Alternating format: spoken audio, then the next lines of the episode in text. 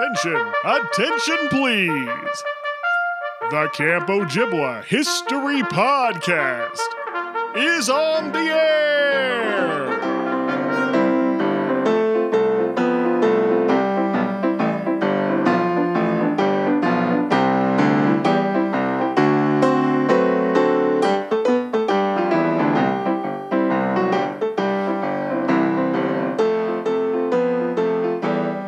Hello and welcome to the Camp Ojibwa History Podcast. My name is Christopher Thomason. I'm your host for this and many, many more trips down memory lane.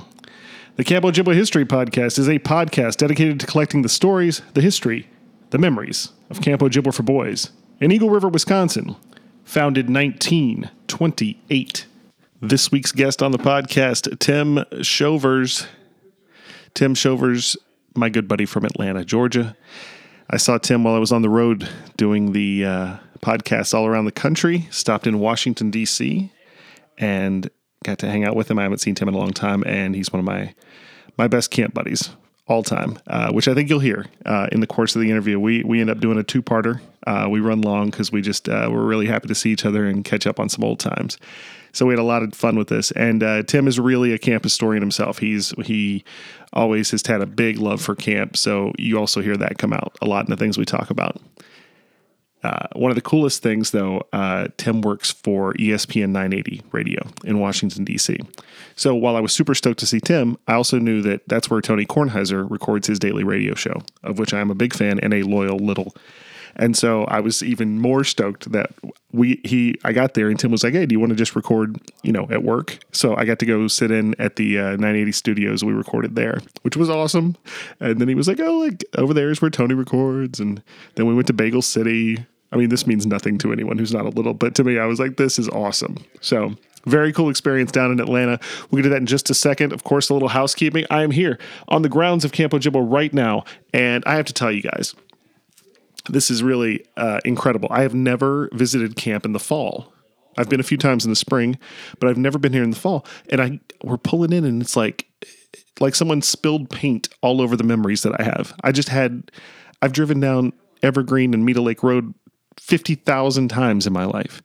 I know that like the back of my hand, and all of a sudden it looked a way I've never seen it before. So all the colors of the trees, it was really incredible.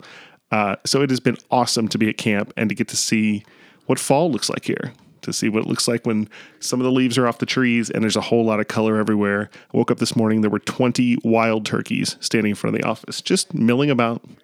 The lake's covered in fog. It's just, it's beautiful. So it's awesome to be up here. What else looks beautiful up here are those awesome bricks in front of the collegiate bench. If you don't have your brick, what are you waiting for? Let's get this thing done. Go over to campojibwahistory.org click on Bricks of Fame, get your brick settled and done. That way it's in. You don't have to worry about it, and you're good to go permanently. Your name is right here on the grounds of Camp Ojibwa. I will tell you that we're also here. One of the reasons we're up here, I'm here with Denny right now, talking about some uh, some Camp Ojibwa History Project related stuff. I, I don't know if I can uh, put it out there in the public yet, but some very excited stuff, exciting stuff for the future. So I'm really stoked about that too. Really, it's just been a the whole trip's been aces. All right, enough of this nonsense. Let's get to it. Here we go. Tim Shovers on the Camp Ojibwa History Podcast. After the party, it's the Waffle House. Uh-huh. If you ever been here, you know what I'm talking about. Uh-huh. Where people don't dance, all they do is this. And uh-huh. after the This original, you the know what it remix. is. Welcome to Atlanta. Remix, it had to go down. I got something else to tell you about the new Motown. Where people don't visit, they move out here. And ain't no telling who you might see up in Lenox Square. I don't know about you. Uh, so first and foremost, music. for the record, please state your name and years at camp. Tim Shovers, 1994, 2005, began in cabin one and then ended as a senior counselor. Nice. How did you first hear about Camp Ojibwa? Well, my story is a little more unique than the average Highland Park, Northbrook kid. Uh, I grew up in Atlanta. Uh, for you Chicago people who've never been outside of Illinois, that's in Georgia. That's to the southeast. Uh, so my dad's from Racine, Wisconsin. Uh, if you're familiar with the League of Their Own, Dirt in Sure, the Skirt, the team course. that beat the Rockford Peaches. Of course. So he's from there, and uh, my mom's Midwestern too. And as a little kid, I had mentioned I wanted to go to away to camp for a while. I, I don't know. I, I don't remember this thought process at all, but this is what my mom tells me. Right. And so in the South, all the camps are four weeks, and all the camps oh. are co ed, really. And my parents knew that Wisconsin had a lot of eight week camps and had a lot of sports camps. So somehow my mom got in touch with some recruiter or something or someone who referral lady who knew about summer camps in the Midwest and was showing me camps. Oh. And the first one I saw was Ojibwa. So I'm like seven years old, right? I just remembered it. I said, "Oh, that sounds cool." Sure. We got in touch with Denny. Denny flew down, uh, came to one of my little league games. It was a machine pitch. I struck out three times. I'm not making that up. That actually happened. And then uh, we went out to dinner, and I was seven, seven and a half, and I was like, you know, Ojibwa sounds cool. And uh, next thing you know, eight weeks and uh, eight weeks every year. That's amazing. Yeah. So you just came down and went to the game. That's totally Denny. That's such a classic Denny. Flew in that morning. My dad picked him up. He came in. He gave the spiel. We went to my my little league game at NYO. Uh, went to dinner. I remember we went to dinner at Mix, which no one in this podcast would know what that is. And uh, and yeah, and then he flew out that night after dinner. Wow. Yeah. So you go to camp now. Do you fly into Chicago and travel up with everyone else, or how do you get there? Well, I, I remember this. It's just so crazy looking back on it. You know, when you're, I can't imagine doing something like this now. I just flew by myself from Atlanta to Chicago, and there were a bunch of Florida kids there. And Jim Findor, whose name's been mentioned on this, I've Sure. heard, uh, picked us up uh, in a van, and we drove all the way to camp. This is the night before wow. camp. So I got up to camp the night before, and I could still remember pulling up the first time and seeing the pinners courts. I'm like, what is this? and I was like, what cabin am I in? I'm like, you are basically the youngest kid in this camp, so you're cabin one. Uh, and uh, I got there the night before everyone else. Wow. I, and Jim and Findor actually, so we only had six kids in the cabin that year. And so we had a counselor's porch cabin, and Findor slept in the back of cabin one. Like he had his own little uh, blocked off area. That's amazing. Not to say anything bad about guys who sleep in the back of the cabin, just to be fair, but Like he had the Zeke. It wasn't Zeke bed. He had a Zeke area to himself. Wow. Yeah. six kids. You remember the six? Yeah, uh, Brett Pearson, who I still talk to often, Jeff Olzar, who was my best friend at camp until he left, Jacob Schur, uh, Danny Madonis, Blake Resnick, and a name you might be familiar with, Asher Wenig.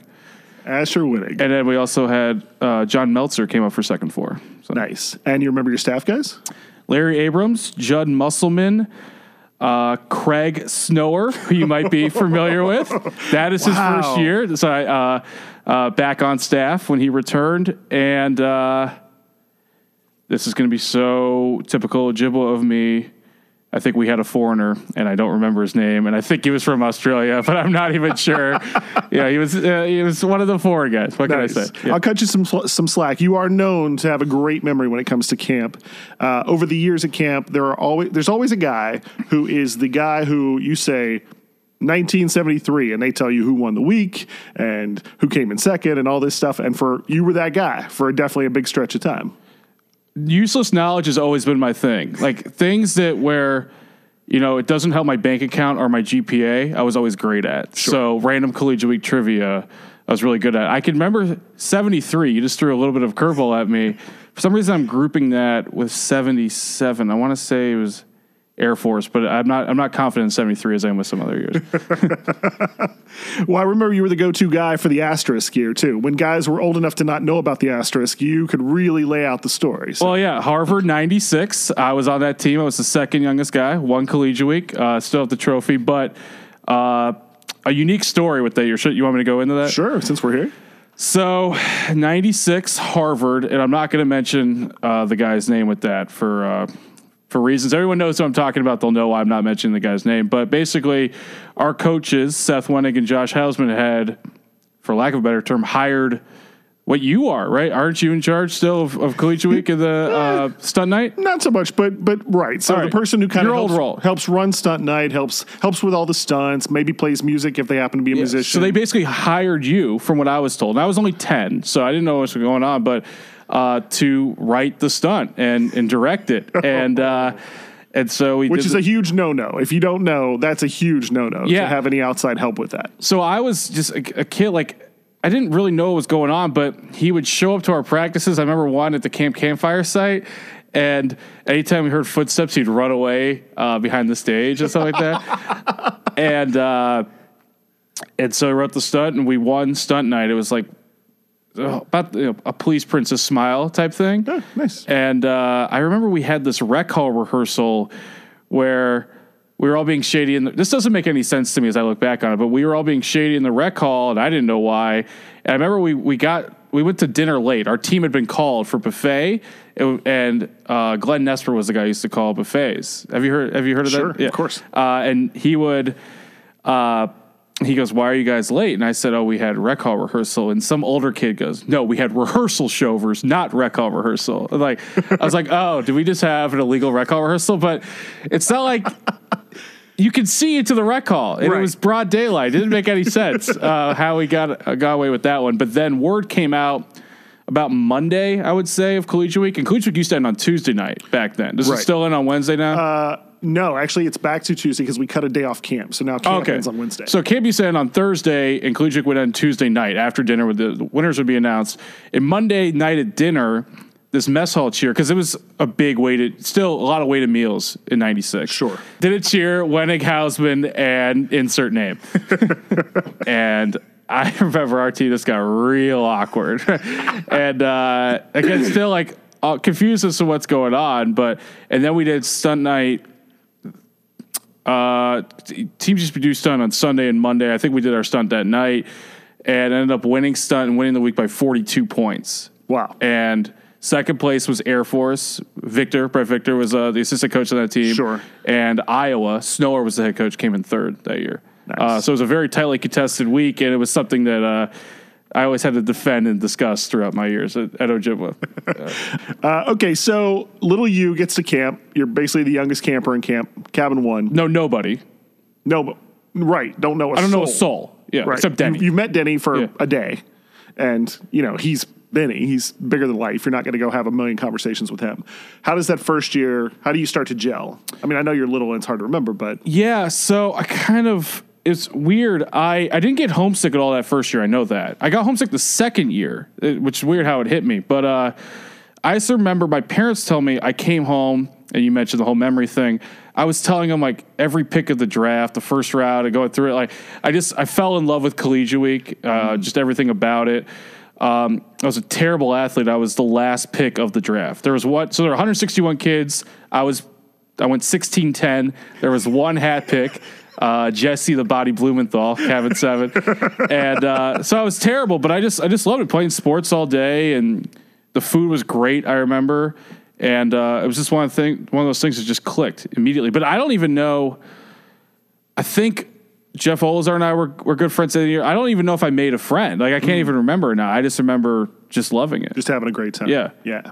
And, and it was last year. Now everyone always says I was there for old Ojibwa. Da, da, da. I'm not going to get into that, but it was it was a big demar- line of demarcation year for Ojibwa because that was the last year of eight week leagues.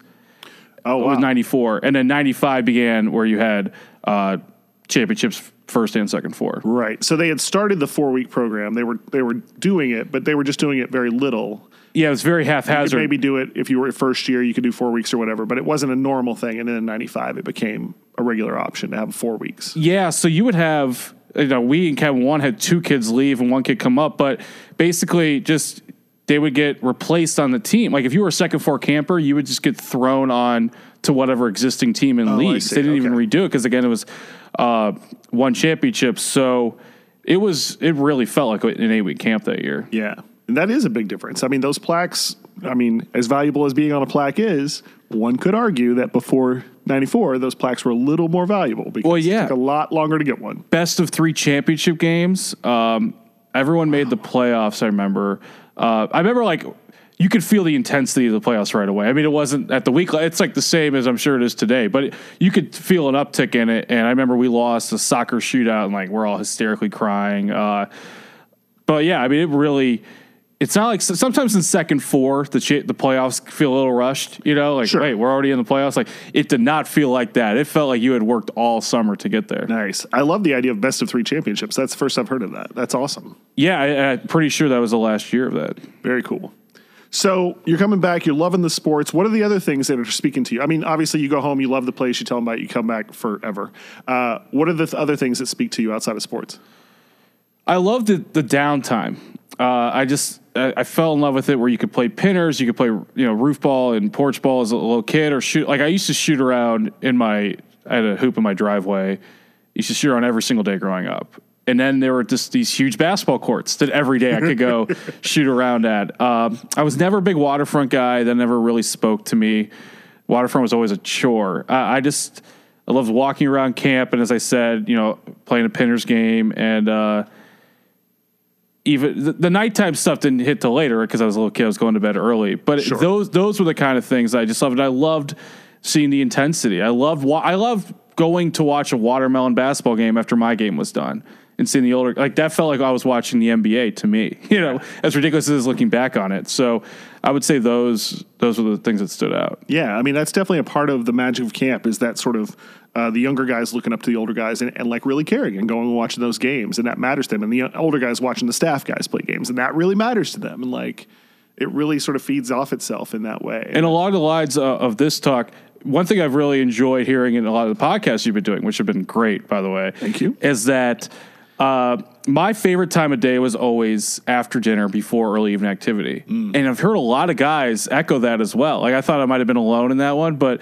uh, I always thought of it as you see the movie Office Space, Sure. Where you know what would you do if you had a million dollars, and then if you say you just fix old cars, you're supposed to be a mechanic, um, and then his neighbor chimes in with something else. But uh, like I feel like that whatever you do during that time between dinner and early evening is what you love most about camp. So if you love hitting softballs, or you love pinners, or you love just rapping on the weak bench, um, or playing basketball, like whatever you do during that time, I felt like is your true love of camp. Yeah, that's a There's great call. exceptions, but that, that's always how I. How I It really felt is. It's the real magic time, and you're getting that great Ojibwa sunset.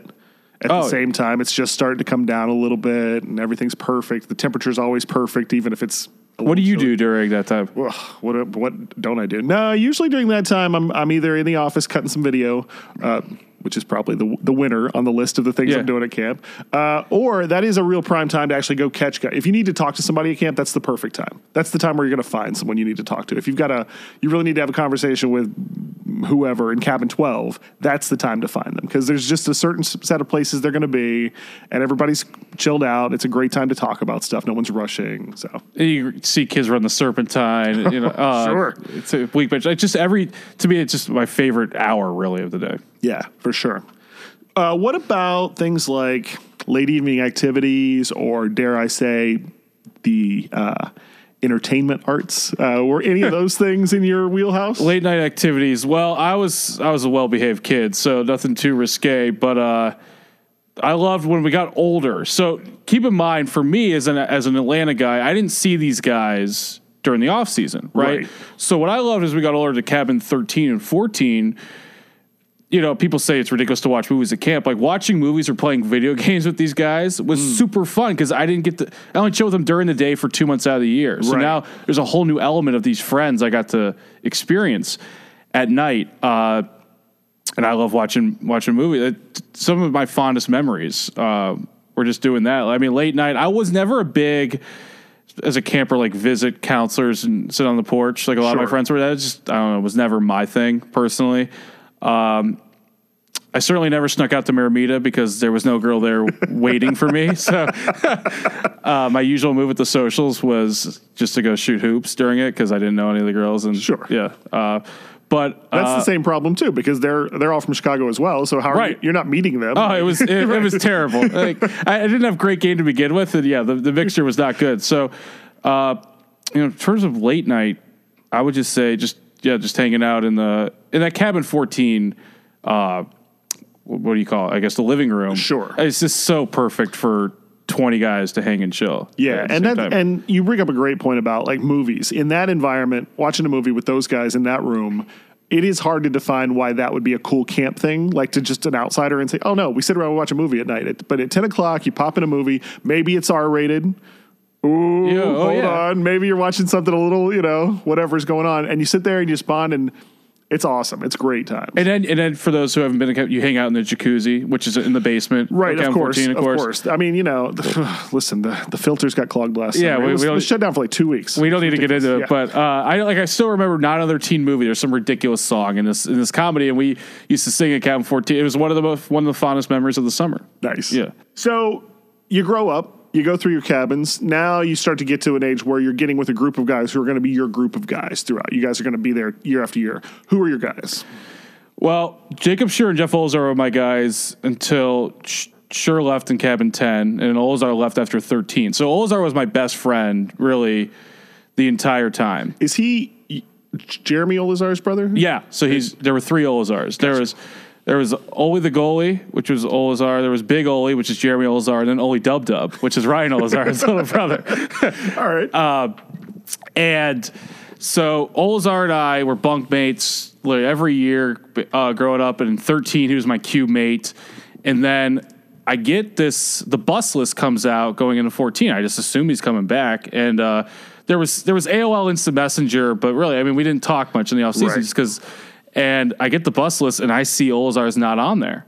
And I'm confused by that. I mean, he's a Naperville kid. Like he's not flying into Rhinelander, you know. And Right. uh, and so I called him. He didn't call me back, and I was just like, at first for like five minutes, I was like really upset about it. It's my best friend. Entire time at camp, he's not going to be there for 14. Like we talked about this for years, at 14 together.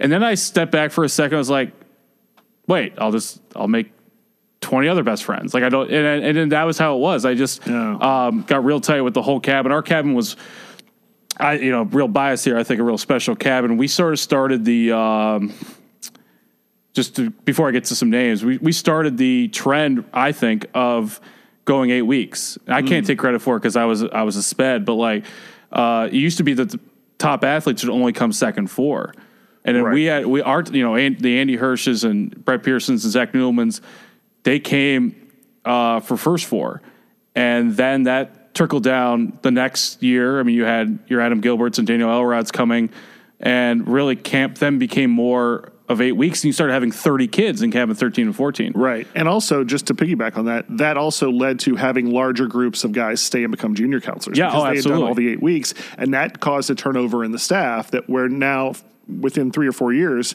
98% of the staff are guys who've been at camp before. Yeah, that wasn't the case at all until really we uh, then and then when I became a junior counselor, the age above us, all these guys came back as well, and that, that really started the six counselors in the cabin and three or four JCs and Yeah. and all that. Uh, but but for guys I was close with, well.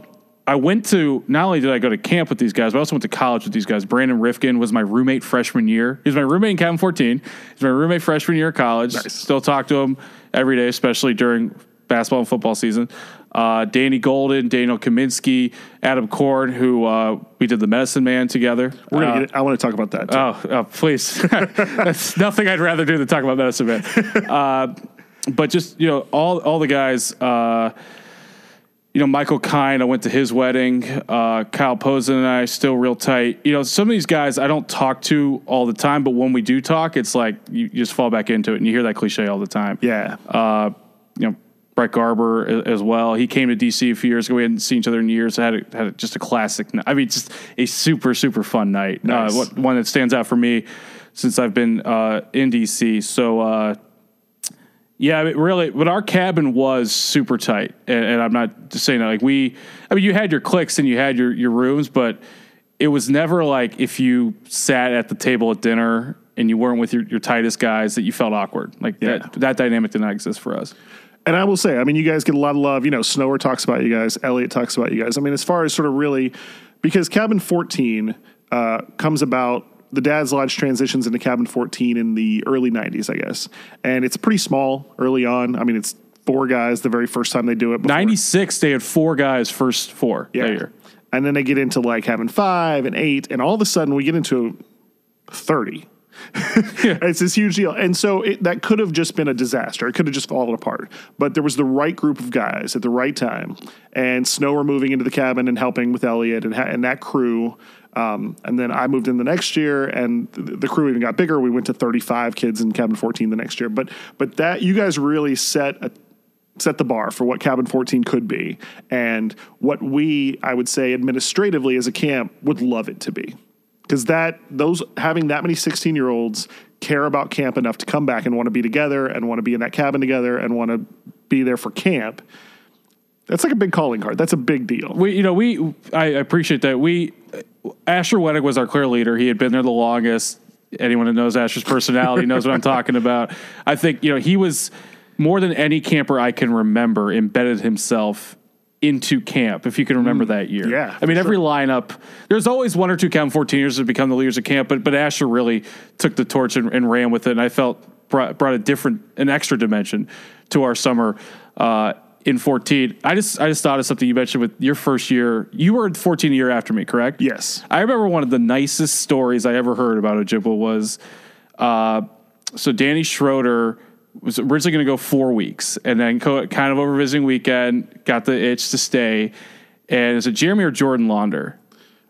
he was a rookie. Jordan Launder. Yes. I remember he there was like a meeting you guys had to see if because because it was at capacity there was four to a room Right. and I remember hearing the the launder stood up and was like I don't want to stop a veteran from getting his his last session as a camper and and volunteer and they had five to a room I just remember hearing that it was like such a uh, such a selfless move I, Yeah. it stood out to me Absolutely. Because uh, I hadn't thought of that in a while to clarify that, if you live in, so if you live in cabin 14, uh, there's cubes. Each cube is basically a room with four beds. Yeah. You can have five in there. with the jacuzzi underneath Right. The Yeah. jacuzzi is downstairs. The the McDonald's thing we put in, uh, it doesn't work anymore. But uh, was it basically, McFlurries for- was that the main part of it Yeah. okay And that was why. So we can't keep them cold because the under there's a water pipe issue or something. gotcha something. say no more yeah Uh, so basically four or five to a room. Five on the corner rooms is fine. Five in another room is a little tight. And it was going to be a question of putting six in a room. That was what the deal was with, with Schroeder. And we basically said, look, we'd love you to stay. Obviously, camp would like you to stay in, in both the financial sense, but also in the like, you know, history sense. But it's not fair to say to these guys, you have to take a sixth because that's going to be really brutal. And so we just opened up the door and said, what do you guys think? And, it, and you're right. It was one of those classic Ojibwa moments um, that really just speaks to even a brand new guy, even Jordan Launder will not get a lot of great press on this podcast. I have to be honest with you for reasons we can talk about off air. But, uh, but even a brand new guy could see what it meant to be a part of this and step, stepped up and said, absolutely.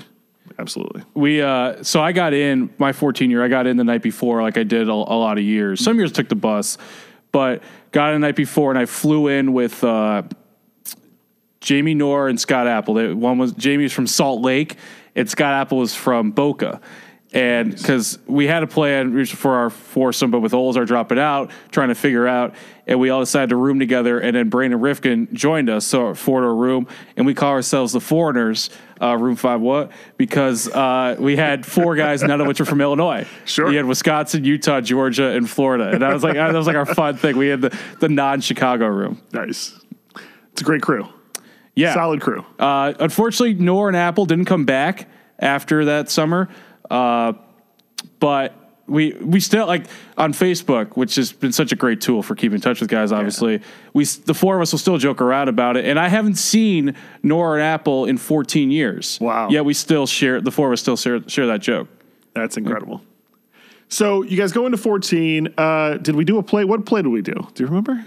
Yeah, I did it. Is that Annie? Uh, yeah, we did Annie uh, with RZ, Robert Zacharias, and Uh, sure. Korn were the stars. Of course. That year. Uh, Todd Jacobson's wife was in that cast as yes, well. indeed. And um, Shout out to Mari. yeah, and uh, yeah, so almost all of us did it. And I remember with that year, uh, I don't remember her name. I think her name was Alyssa, but there was one girl I married who. The first night we met, you you kind of you set up like this orientation night Sure. for us uh, before we started practicing uh, or rehearsing, I should say. And we thought, okay, she's she's really cute, this girl Alyssa. And then uh, as time went on and time went on, and, and how long did we? Was it two weeks we practiced? Yeah, probably about two weeks. Yeah. and Camp Goggles come on at the all boys camp. By the we thought she was the most beautiful woman on the planet. Still, uh, still, still, I, I think I saw a picture of her, you know, a few years later, and I was telling someone, I was like, this girl was. And like I don't see it. I'm like, well, three weeks into camp, let me tell you. Uh, yeah, that was a lot of fun. I was on the fence about that because Sure.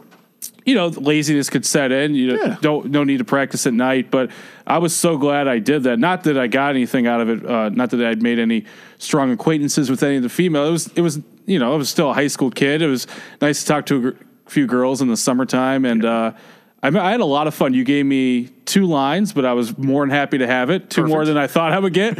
and uh, do, do you still do that or? Uh, we still the play went away for uh, a year or two, um, primarily just because we had uh, trouble with the our two camps have a little different philosophy in our scheduling. Okay. and so when it comes to doing something rigidly together like that, it becomes tough. But we brought it back. Uh, Jake Sampson is kind of running it uh, these days, so he's doing a good job, and uh, I think it's going to probably live on. You know, it's great. I mean, for me, it was it's basically a chance. Look, you guys are 16. When I was 16, I thought about one thing and, it, and only one thing. Yeah. So it's a chance for my 16 year old guys in my all guys camp to get to hang out with some girls for a little bit. Whether anything comes of it or not, that's not what's important. It's the prospect of something coming of it. That's All right. all oh, that yeah. matters. And that's all that we talked about. Yeah, you break it down, and uh, there was, I think, one hookup came out of it, and we dissected that hookup in every way, shape, and form. Absolutely. Uh, And I'll, I'll protect the names of the innocent on, on, on that, that one. But for the good of the podcast Yeah. on that one, yeah. That's funny. Yeah. Uh, I remember so clearly. There was one night at the rehearsal that, um, you know, when you when you put together twenty or thirty guys and twenty or thirty girls in a room, and you're trying to keep them quiet at camp, and they're all you know doing what they do. Sometimes you got to yell a little bit. And I was standing on the stage, and I turned and yelled at Brett Pearson specifically right at him, like just shut up or something. Yeah. I mean, I really yelled. He didn't let me off the hook for years. Well, he you held were that probably the first person that said anything negative or mean to Brett Pearson in his whole life. you know, that's not something he was really accustomed to. I see. Uh, the fortunes of OJ politics always smiled upon him, so uh, I can I can definitely imagine how he would have never let you off the Yeah, hook. d- it took a long, long time. So, Brett, I love you. I didn't mean anything. You're great. You're the best ever. But you got to remember, I mean, a good-looking, good athlete who had been there since cabin one, like you're not allowed to yell at him. You know, Sure. it's like like the mafia has their made guys, Ojibwa has its has its set. I believe he did win back to back weeks. Uh, it all part of the puzzle, yeah, I'm right? well aware of that. and Yeah.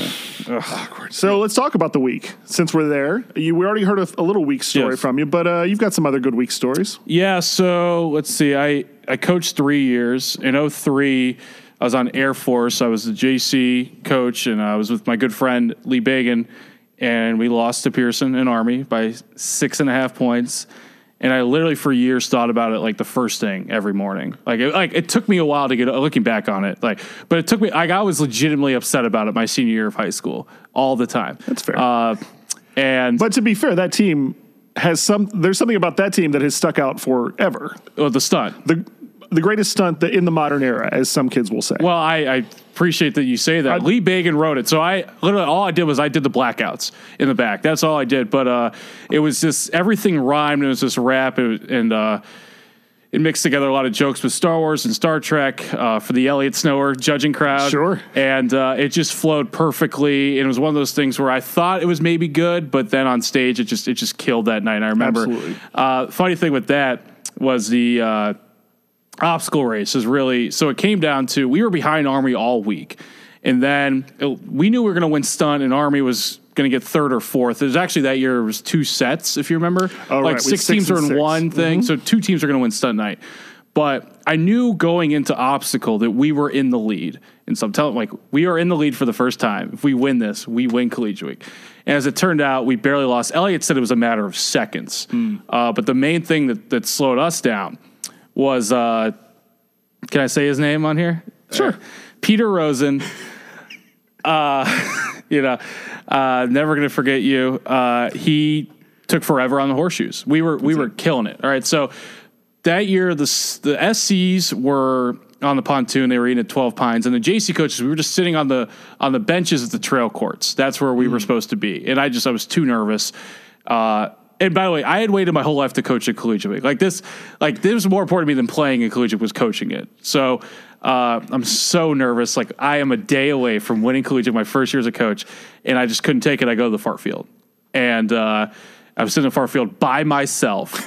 it's a weird place to be by yourself in the afternoon, right? It's a huge place. I'm sitting there, and Garrett Chernoff co- comes back in a walk that only Garrett Chernoff can have, and has a little hop on his step, and Silvers are going to win Collegiate Week.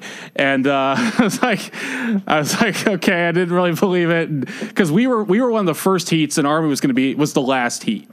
So, and Army was the team that we were competing against, and and a few other teams had chances, but it was we were the main two. And uh, so I come back, I sit at the trail court, I'm feeling good. Army comes up, they're struggling at the three pointers. taking a little while. Not forever, but but they're definitely struggling. And they were moving fast. Like it was clear uh, that they were that they were doing well. Uh, well, before I get back to Army, let me just say that Peter, we were steamrolling, going so fast, but Peter Rosen took forever on the horseshoes. And so that that was the one thing where it's like maybe Air Force could get tripped up because of what happened at the horseshoes. And then they moved to Army, takes a while at three pointers, moves to volleyball. I know Adam Ruckham was one of them. I can't remember who the other one was. And they had trouble where it was you had to serve the volleyball into this little box. Right. And that took them a while to do. And so the coach, all of us coaches, we had said, screw this, only stay at the trail court rule. Like the week is on the line. We're all at the, we're at the new volleyball court. Sure. And then, uh, actually, the old one. And, uh, and then it took a while. They got it. And I'm thinking like, I'm about to win collegiate. I'm about to win the week right now. Like this is, this is it.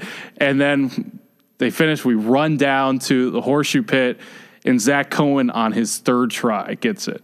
Ugh. And then they go fast. And I knew Jeremy Kaplan was a clutch kid. I, he was their first rounder. I knew he wasn't going to screw up on water hoops. And so now it, it was truly like in the air, like up in the air. No one knew who was going to win collegiate week.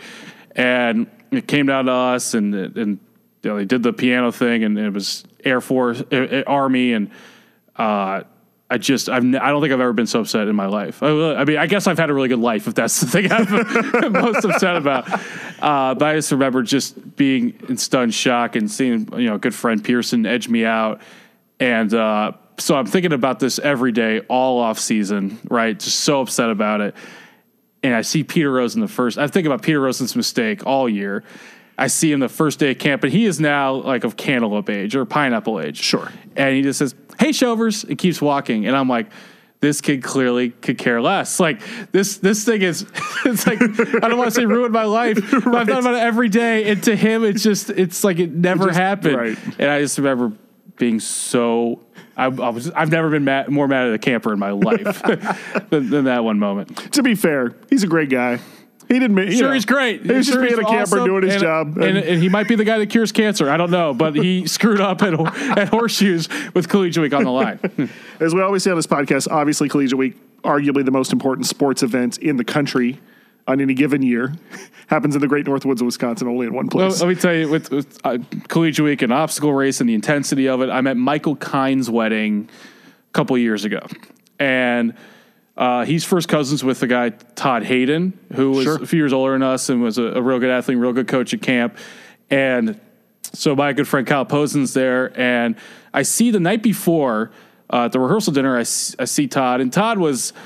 Todd was an intense guy, right? He was older, so like I was, you know, like many older guys, intimidated by him, and probably didn't talk to him a whole lot growing up. Sure. And but he couldn't have been nicer at the rehearsal dinner, and he's a father. You know, uh, it was like it was like cool to see, like because I only knew him as like his 16 year old intense self. Yeah. And then the next night, uh, Pose and him and I are talking about camp, and they had a similar obstacle story where they lost collegiate one year in '99 uh, with Army. They lost actually to Air Force, same two schools or service academies, I should say, and. Uh, and he got all intense and all mad about it. It was all mad at the guy that, that cost him. And uh, it's not my team, so I don't want to say who the guy was. But it was like, yep, there that that Ojibwa intensity. It's still there. Hasn't left all these years later.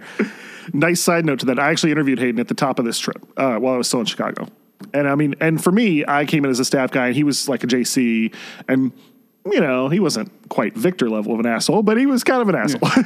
and uh, to see how, how much he's matured and like gets it and gets that he was kind of an asshole, not unlike Victor, shout out for you, uh, is awesome because I think that speaks to Ojibwa too. That that sort of you know that you can be those guys at camp and still kind of grow out of it and still be a decent human being. I just I just loved how intense it got. I mean, here we are at this fancy wedding, and, and, you know, at the cocktail hour, and it's just we're talking about slap shots on the obstacle race from 1999. It- I mean, it was like it was awesome. That's so funny.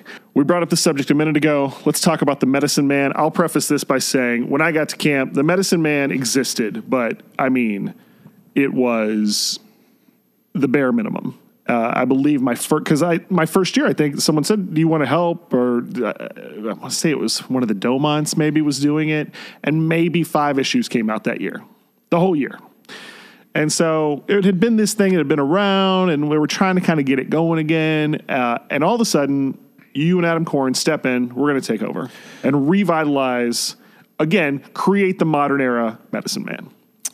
Tell me about that. So uh, when I was a, a kid in early in the mid '90s, Medicine Man was was a big deal. Uh, there's this guy Matt Swibel, I believe, who did it my first year, and it was in there. It came out almost every day.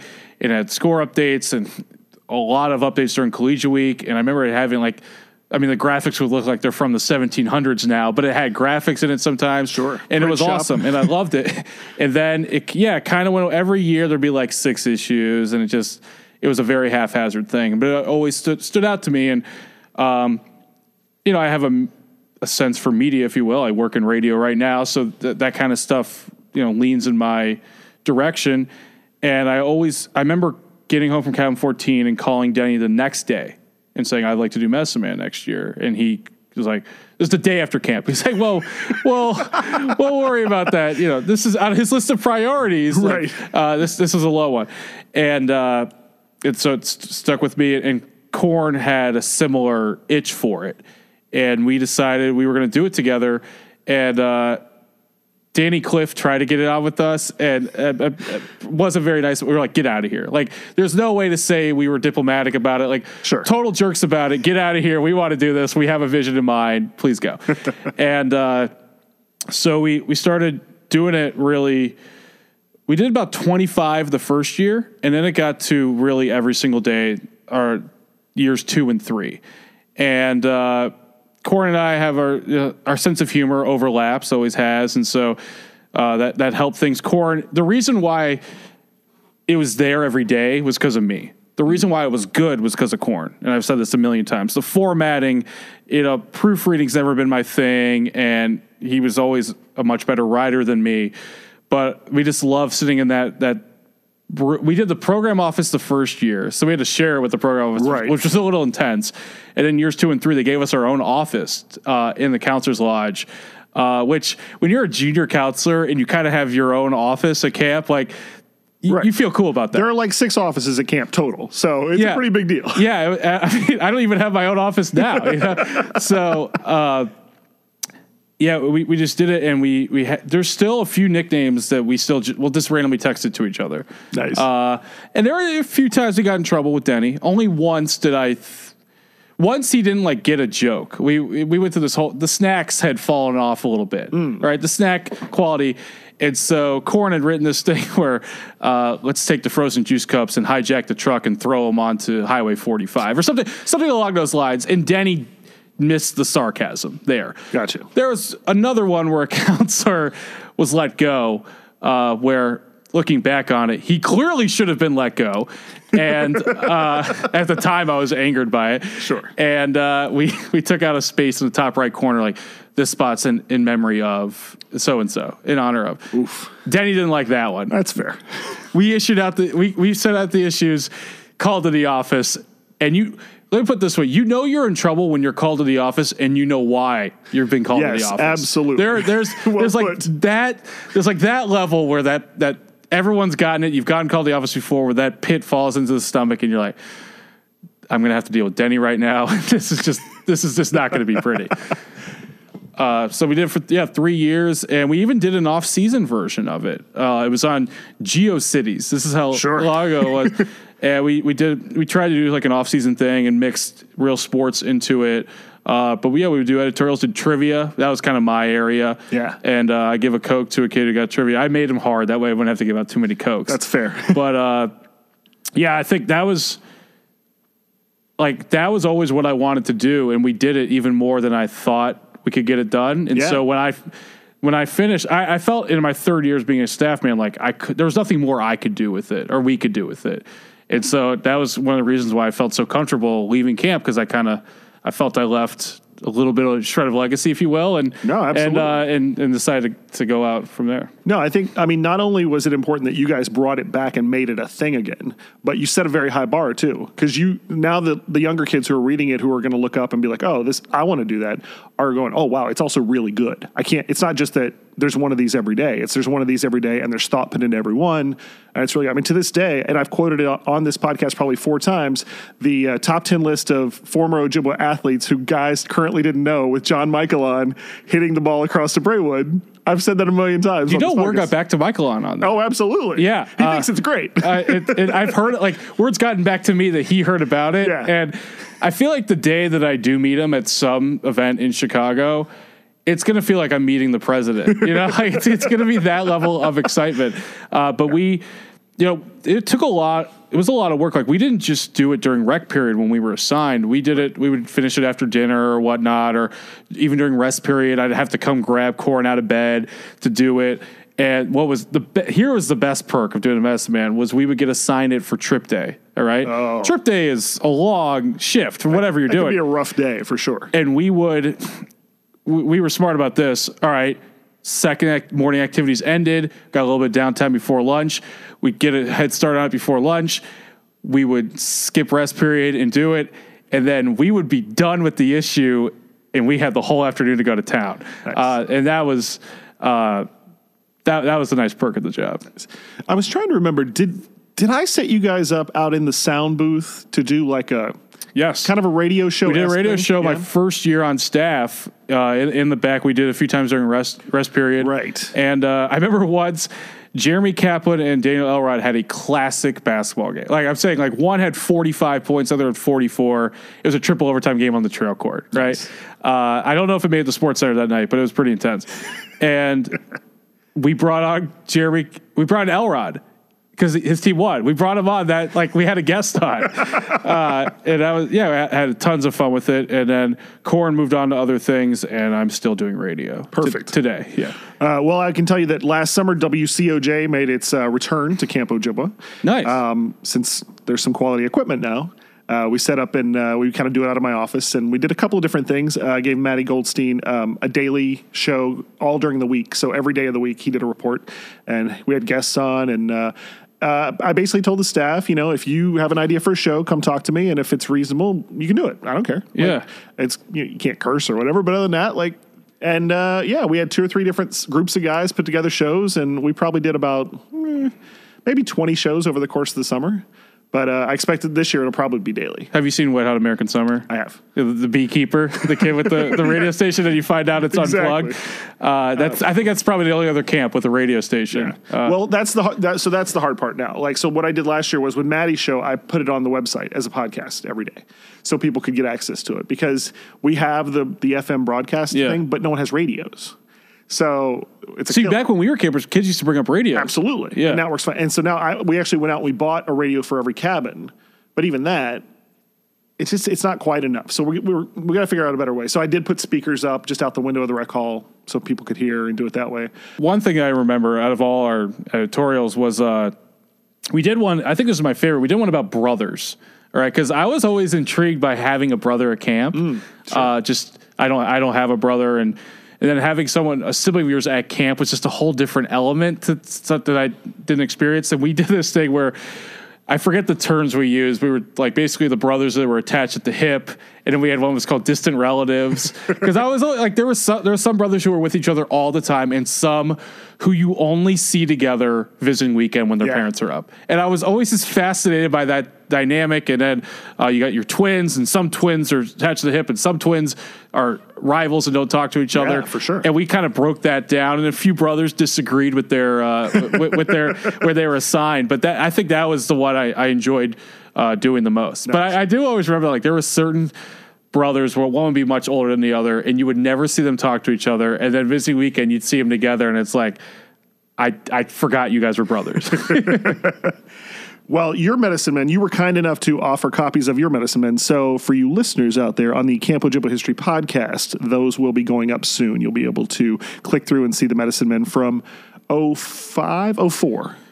uh, yeah, the three years we did were 03, 04, 05. 30405, right. Yeah. So you'll be able to see all those, click through, and uh, get some good memories out of that. Uh, and you guys were there for who is arguably our biggest athletic star, uh, Jason Kipnis. You were there. And I don't think arguably he's an all-star second baseman. I, I think you know Duje Dukan is on the Kings. Uh, Sure. but but yeah, Kipnis is a legit MLB player, MLB guy. I've seen him play a few times uh, at, in Baltimore, and I went in the clubhouse one day. Uh, and I talked with him, and, and uh, he recognized me right away. And we were, we were just talking about camp, and Yeah. we're talking about Ojibwa in a Major League Baseball clubhouse with a guy who's about to play the game. Like it was, it was very weird. Yeah. Uh, I still haven't like gotten over the fact that he's in the major leagues and like not just he's not the 25th man Right. because i watched him a lot at arizona state uh, Yeah. and he played in the college world series one year and i thought that was super cool Yeah. and then when he got drafted i thought that was real cool and then this is just a, a whole and then i watched him in the all-star game and that just went uh, took on a whole other level Yeah, absolutely. And I love that. I mean, a lot of the guys talk about when he comes to Chicago. You know, a bunch of the guys go down and talk to, and he, you know, he's just awesome. He's he's like he wants to talk about camp and when camp guys are there. it's funny to look back on it he went 1-3 like you would think Right. a all-star second baseman would have gone 1-1 but no gilbert and nathan jeff nathan went ahead of him Absolutely. yeah Absolutely. I in those days I used to love to go out and shoot horse with the guys from 14 or whatever. He and I would go play horse. I always tell the story when anybody asks about what it was like in the cabin with him. I was like, "Well, we'd go play horse. He was great. We'd shoot around. And then when he was like had something else to do, he would just go out to the half court line and just start throwing them in until I couldn't make them anymore. And that was the end of the game every time. that was it. Uh, yeah, he was. Uh, yeah, but but I mentioned Duje Dukan. So he he was a camper for a few years, and so not only is he now on the Kings, but he played at Wisconsin on two Final Four teams. I'm a huge Wisconsin fan, so not only was this Ojibwa guy playing college basketball, he's playing for my team, and he was he was an integral part of very good teams. Like it was it was the coolest thing. Yeah. Yeah, he was on uh, last year's final four team, right? He was. Yeah. Yeah. Who, who did they play in the final? Yeah. We're going to go ahead and cut this part out. Yeah. We're not going to talk about Wisconsin Yeah. beating Kentucky last year. That's not going to be a thing. Uh, but I did, I did during the Final Four. I did run into his dad. Oh, nice. And I saw him. This is after one of the biggest moments of Duje's life. And I run into his dad. I was like, "Hey, I knew your son in Ojibwa," and he had a big smile light up on his That's face. awesome. Yeah.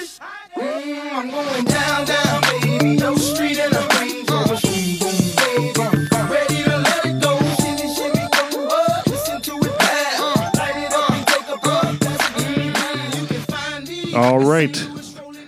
Another one in the books, half of one anyway. Tim Shovers. As you can tell, uh, Tim and I just really had a great time. A lot of fun stories. And I will tell you, part two is going to come out on Thursday. And uh, it's even more stories, uh, including a very, uh, a very racy story. So you've been warned. When you listen to part two, there's going to be a. Definitely a story with some racy elements. Don't listen if you feel like you might be offended. It's it is a pretty incredible story yeah. Okay. That's it. Uh, as always, if you want to get in touch with the podcast, you know how. Drop me an email, Christopher at campojibwahistory.org. Uh, go by the website, check it out, campojibwahistory.org. Did a little cleanup on the uh, homepage the other day, so things look a little different when you get there. Also, of course, look for me in the neighborhood. If you see the Ojibwa mobile running around, give me a honk, give me a wave. If you're not busy, stop me. And we'll talk about camp. I might have a little present for you in the back seat. That'd be awesome. May 6th, 2017. That's the date you need to know. OJ90 is coming, my friends. Save the date emails will be going out this week. Put it in your calendar. The biggest celebration ever in the history of Camp Ojibwa. The biggest gathering of camp related people ever, ever is going to happen at the Westin Hotel in Wheeling, Illinois on May 6th, 2017. Put it on your calendar now. Lots of information coming in the next few months about how to get tickets, how to get registered. If you're interested in sponsoring the event, you can check that out now. Go over to OJ90. That's OJ90.com, OJ90.com. And you can find out sponsorship information there. You can watch a little teaser trailer to get an idea of what the weekend's going to be all about. And eventually you'll be able to find out further information through that website. But right now, oj90.com, check it out. We hope to see literally all of you there. That would be amazing. All right. It's a foggy, foggy day here at Camp Ojibwa. The weather's great, unseasonable, one might say, but it's so foggy you can barely see the lake from here. So I don't think that leaves me much of an option. I guess I'm going to have to go out to the camp campfire site to have a cigar.